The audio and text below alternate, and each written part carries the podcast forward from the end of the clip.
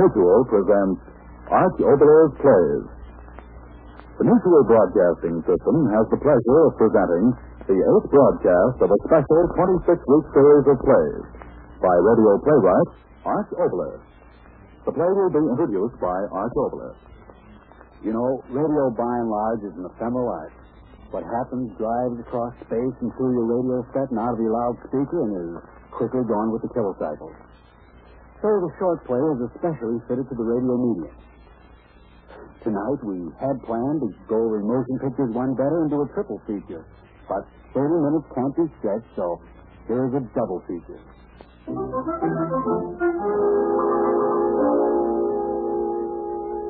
First feature, a comedy titled Ostrich in Bed.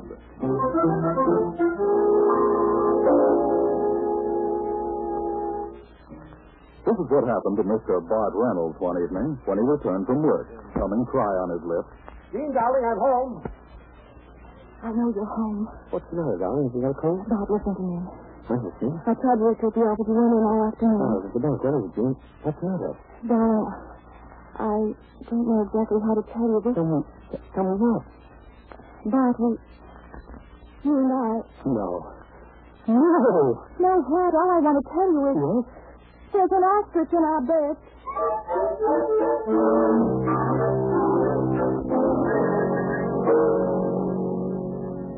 Bart Reynolds, all I ask you to do, absolutely all, is open the door and look in. Come here. Yes, How long have we been married? seven years. What's that got to do with it? It's got to do with why I love you. Never a dull moment. You remember last year when I came home and you announced that you'd gone into the fur business with one rabbit? What's that got And the year before that, you'd gone into the chicken raising business with five roosters? Bart Reynolds, And the year before that, someone had given you a bee and a flower, and you were going to corner the honey market. will you answer me what's that got to do with this? Well, that business venture was all this oxygen nonsense of preamble to. Hmm? Now, come ahead, let's have the truth. Bart Reynolds, are you insinuating that I'm lying? Oh, my sweet, my dear, my love, I'm only insinuating that it's after six. Our dinner guest is arriving at seven. He's a man absolutely without a sense of humor. So let's have the joke. Hmm? I'll laugh, and then I'll have to get the table set. Bart Reynolds, you come with me. Oh, gee, wait a minute, stop pulling. Come with me. But, but, but, where? The bedroom. Gee. I'll show you. I'll show you. Here. Look. It is an ostrich. It is an ostrich.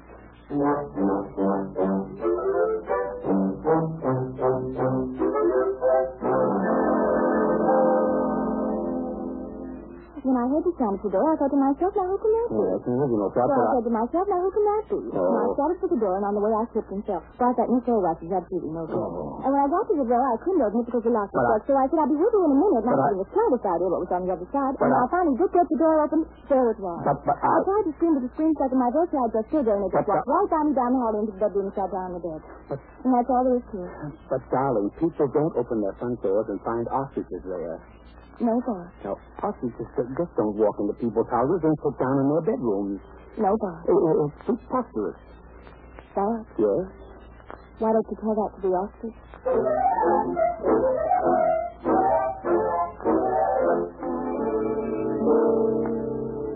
Hello? Hello, is this the police department? Yes, yes, Sergeant Buchanan. Yes, Sergeant, this is Mr. Reynolds at 803 Catalpa Street. 803 Catalpa. A very peculiar thing has happened here, and I wish to report this... I'm listening. Oh, oh, well, well, it's this way, Sergeant. Bart.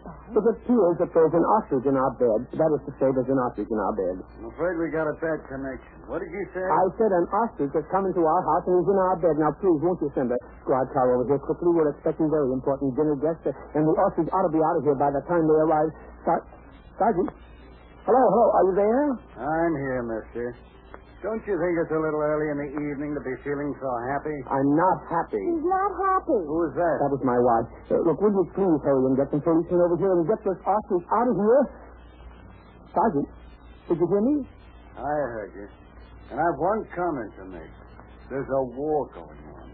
The police department is short on help. We're overworked. We're tired. And we haven't got any time for drunk. Now go stick your head in a bucket and don't bother us.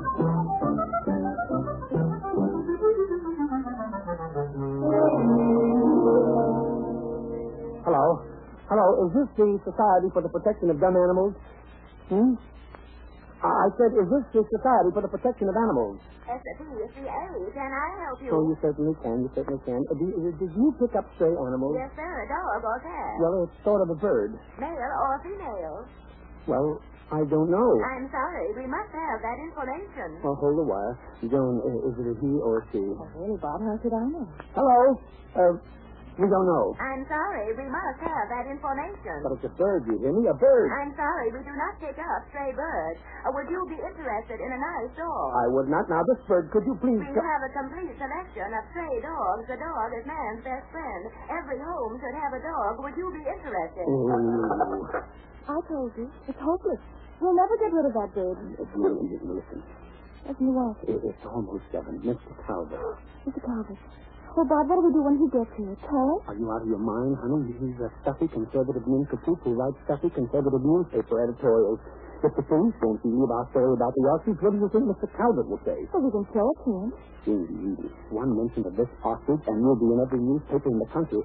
I can't call off this dinner, honey. It's part of, of public relations. So there's only one hope. Give Mr. Calvert in and get him out of here fast. Dinner. Oh, Bob. Oh, Bob, what? For dinner. I haven't even begun the dinner. Bob, Hmm? do you think Mr. Calvert would be interested in ostrich on toast?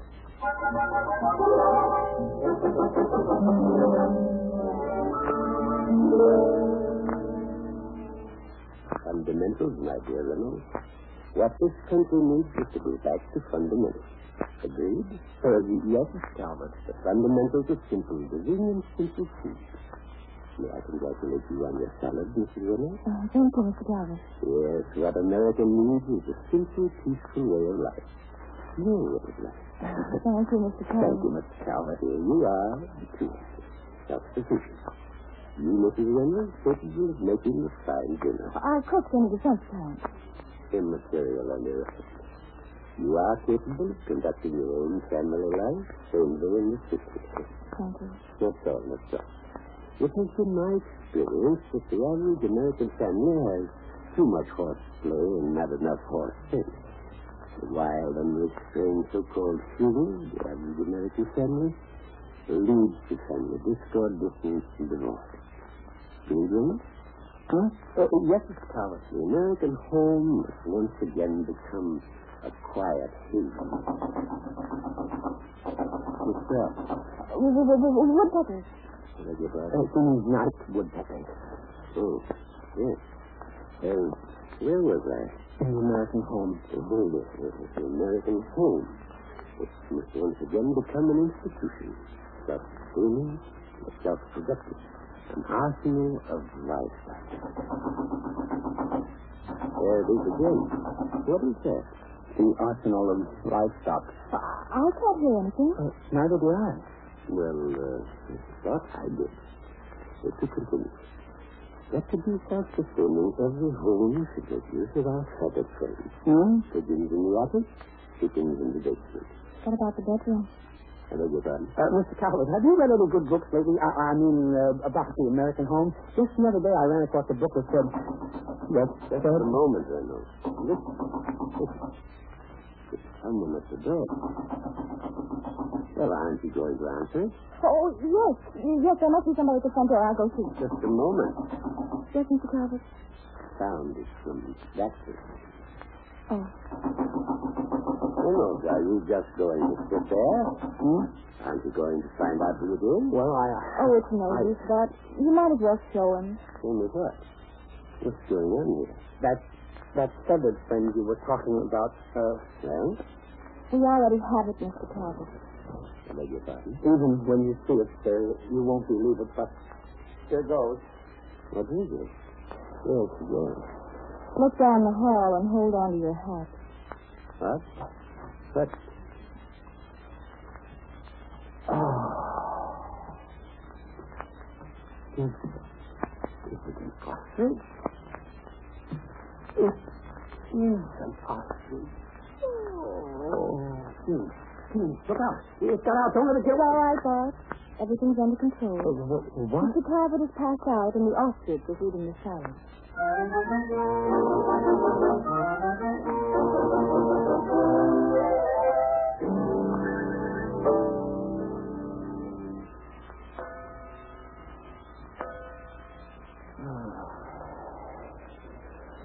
Well, Mrs. Reynolds? Well, Mr. Reynolds?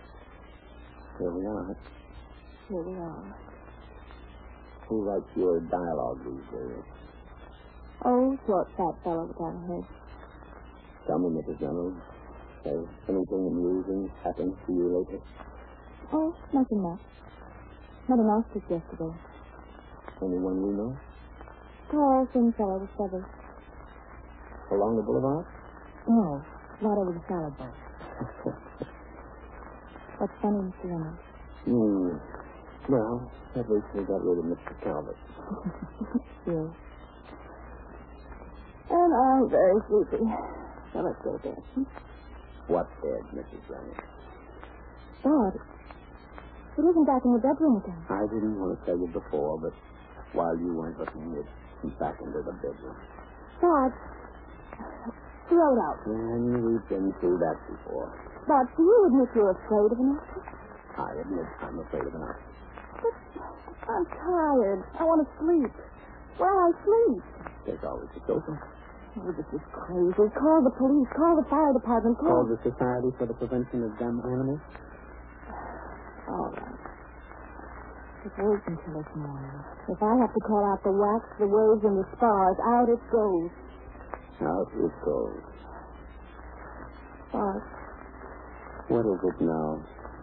in the morning, do you think it'll accept breakfast and dance?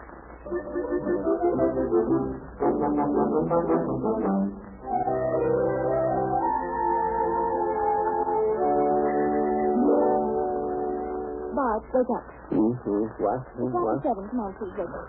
Uh, It's what? after seven. Oh, oh, I won't, I won't. Oh, you guys, did I hate you? I know. You dreamt there was an ostrich in the house. Yeah, how did you... Oh, gee. Yes, Bart. Your dream is walking around the bedroom. How do you know? I looked in a little while ago. Feeling your shorts. The plain or the striped one? Bart, listen. What's going here? Oh, Bart. Now, this is don't be. After all, it's only an ostrich. And an ostrich is a bird, and, the bird hasn't got any teeth, so why should we be afraid of an ostrich? Bart. Looking at you. I think it's looking at me. Bart, do something. Hello, ostrich.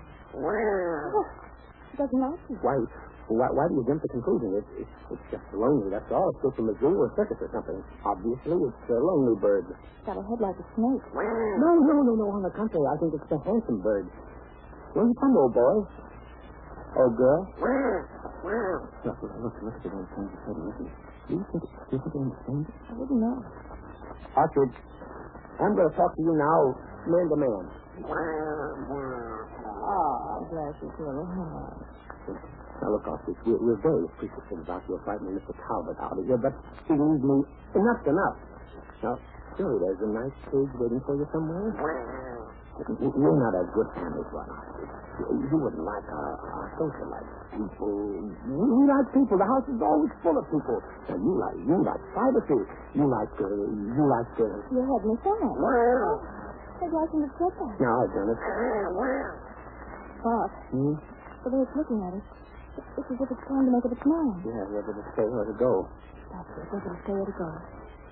Ostrich, listen. We're not the family for you at all. I can't cook, I can't sew, and I can't... Please, stop that. Just trying to tell us, We're sane people, aren't we? are we? I'm going to settle this thing right now. Right now. Bart, where are you going? To open the front door. Now, you blasted long-necked imitation of a feathered friend, get the devil out of here, do you hear me? Get out! Bart, it's gone. Bart, it's gone. What do you know? It's gone. Quick, quick, the window. Look, it's crossing the street. Climbing the stairs of the Johnson house. It's tapping on the door. Bart, Mrs. Johnson's opening the door. And there it goes in. It's gone into the Johnson house. Wow, that's splendid. What? It had the wrong address.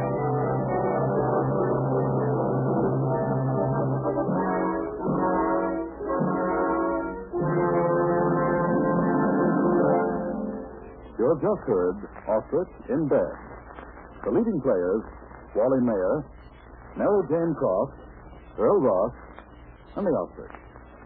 And now, the final feature of our double feature, a comedy titled Report to My Relative.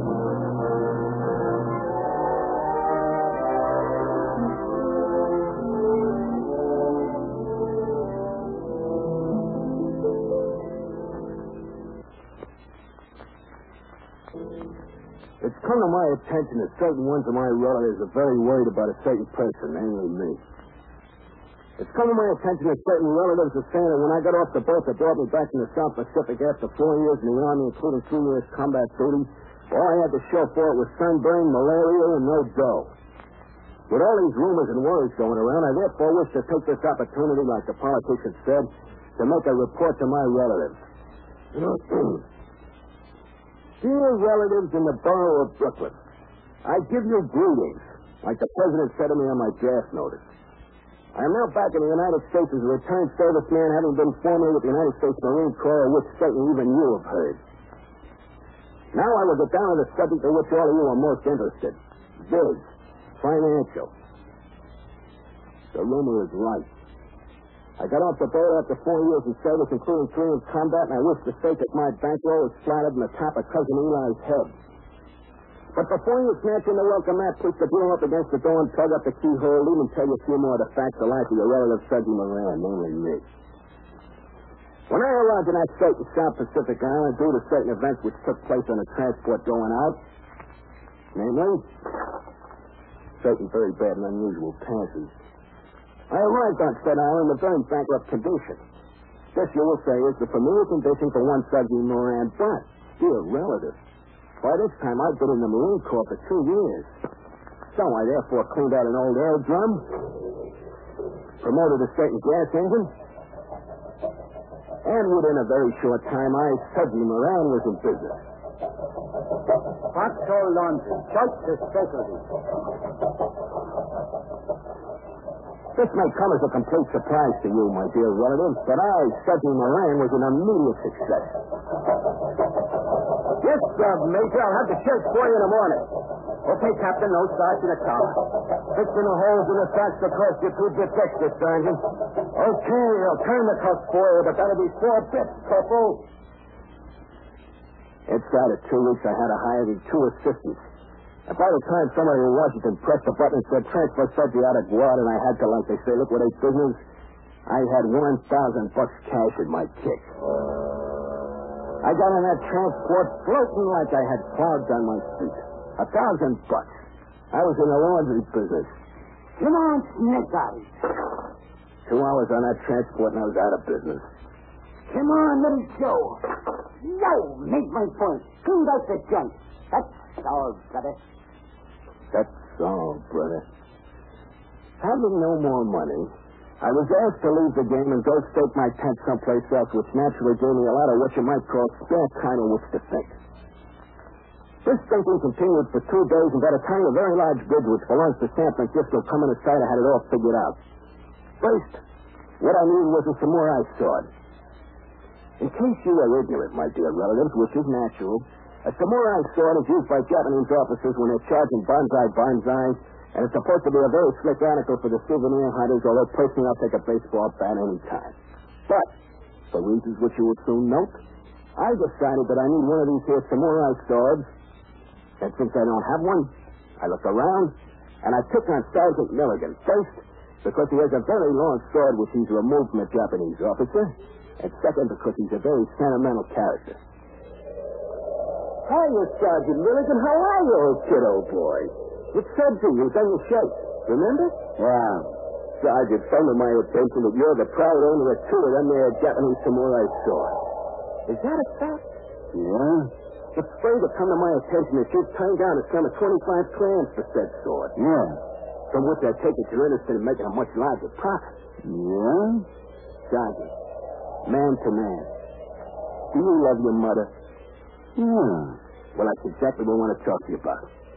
Sarge, I have a small proposition for you. A small proposition.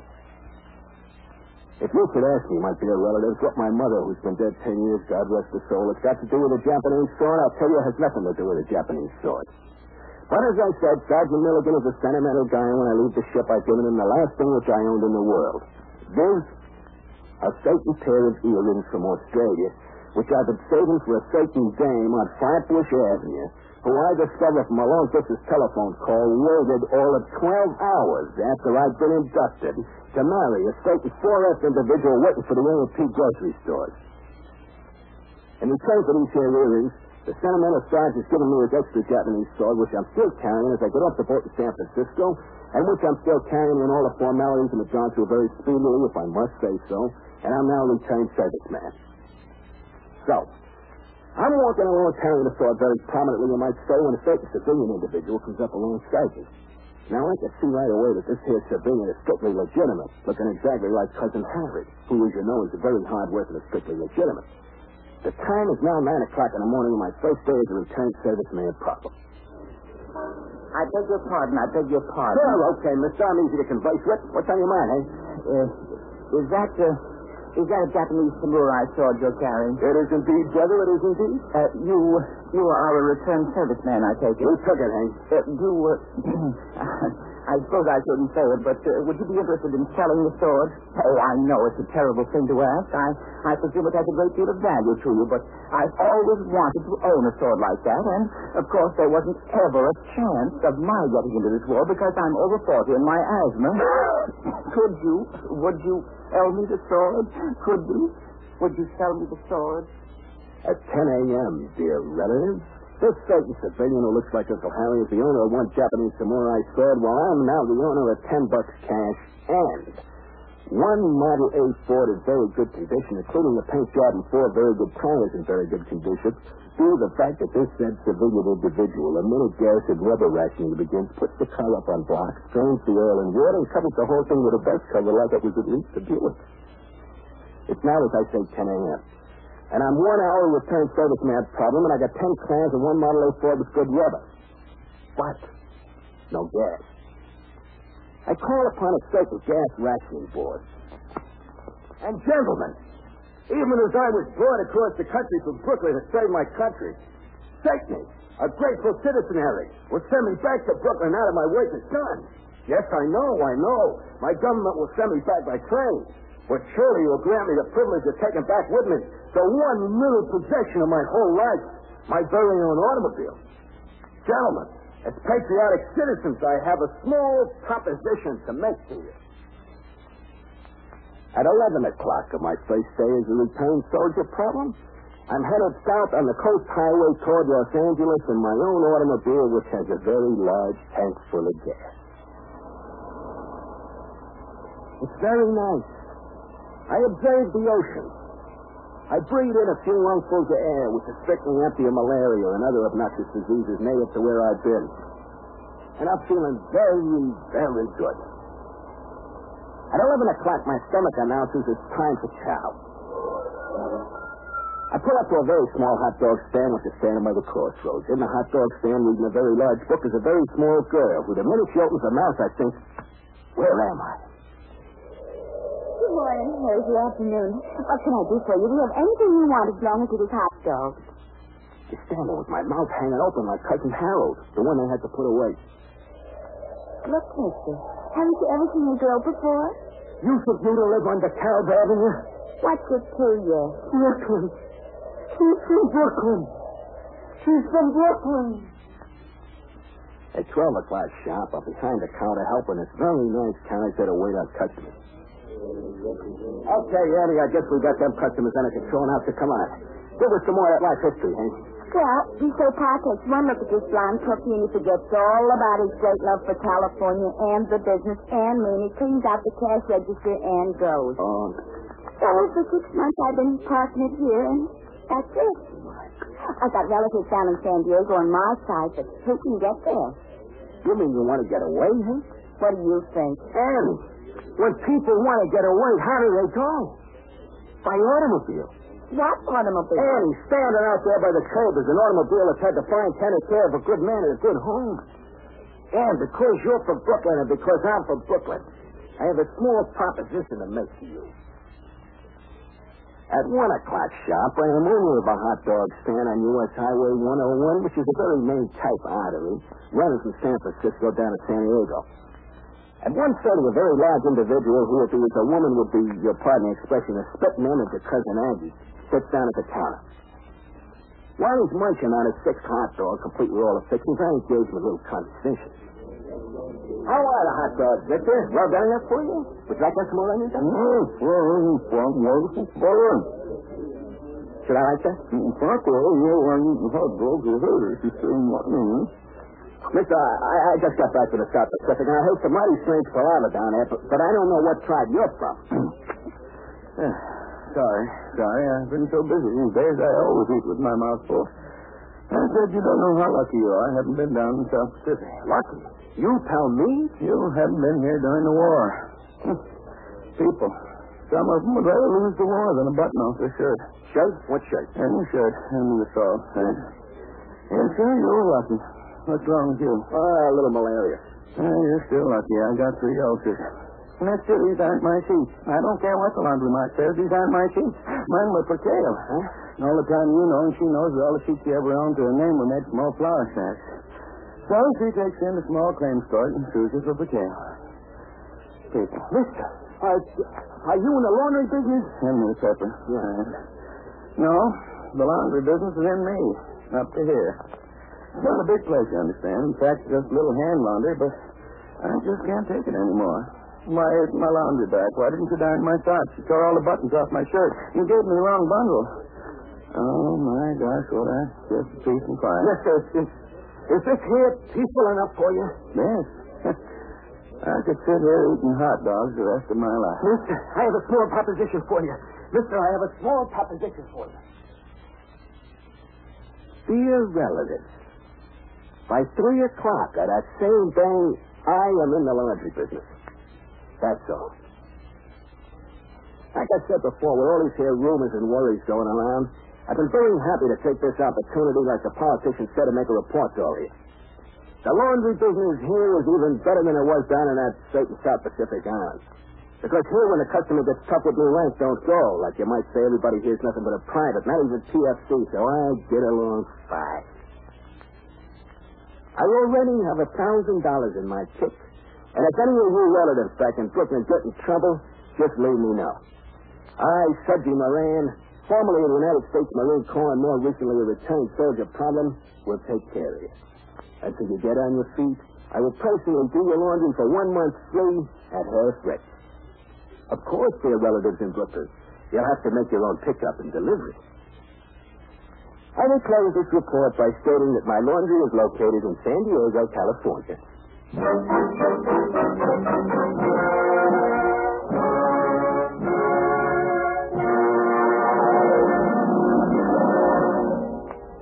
You have just heard Report to My Relatives.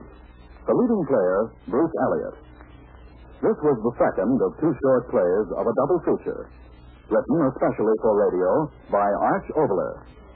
The music was written by Gordon Jenkins, and the orchestra conducted by Al Sack.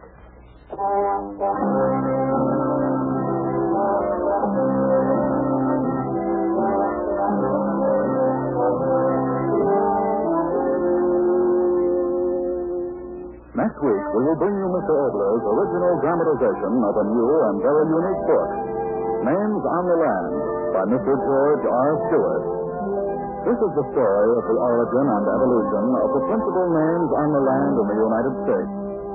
With story, song, and music, this broadcast will tell you of the names of our land, the name, perhaps, of the place where you live. This will be the ninth in a special series of plays written, produced, and directed for the Mutual Broadcasting System by Arch Oboler.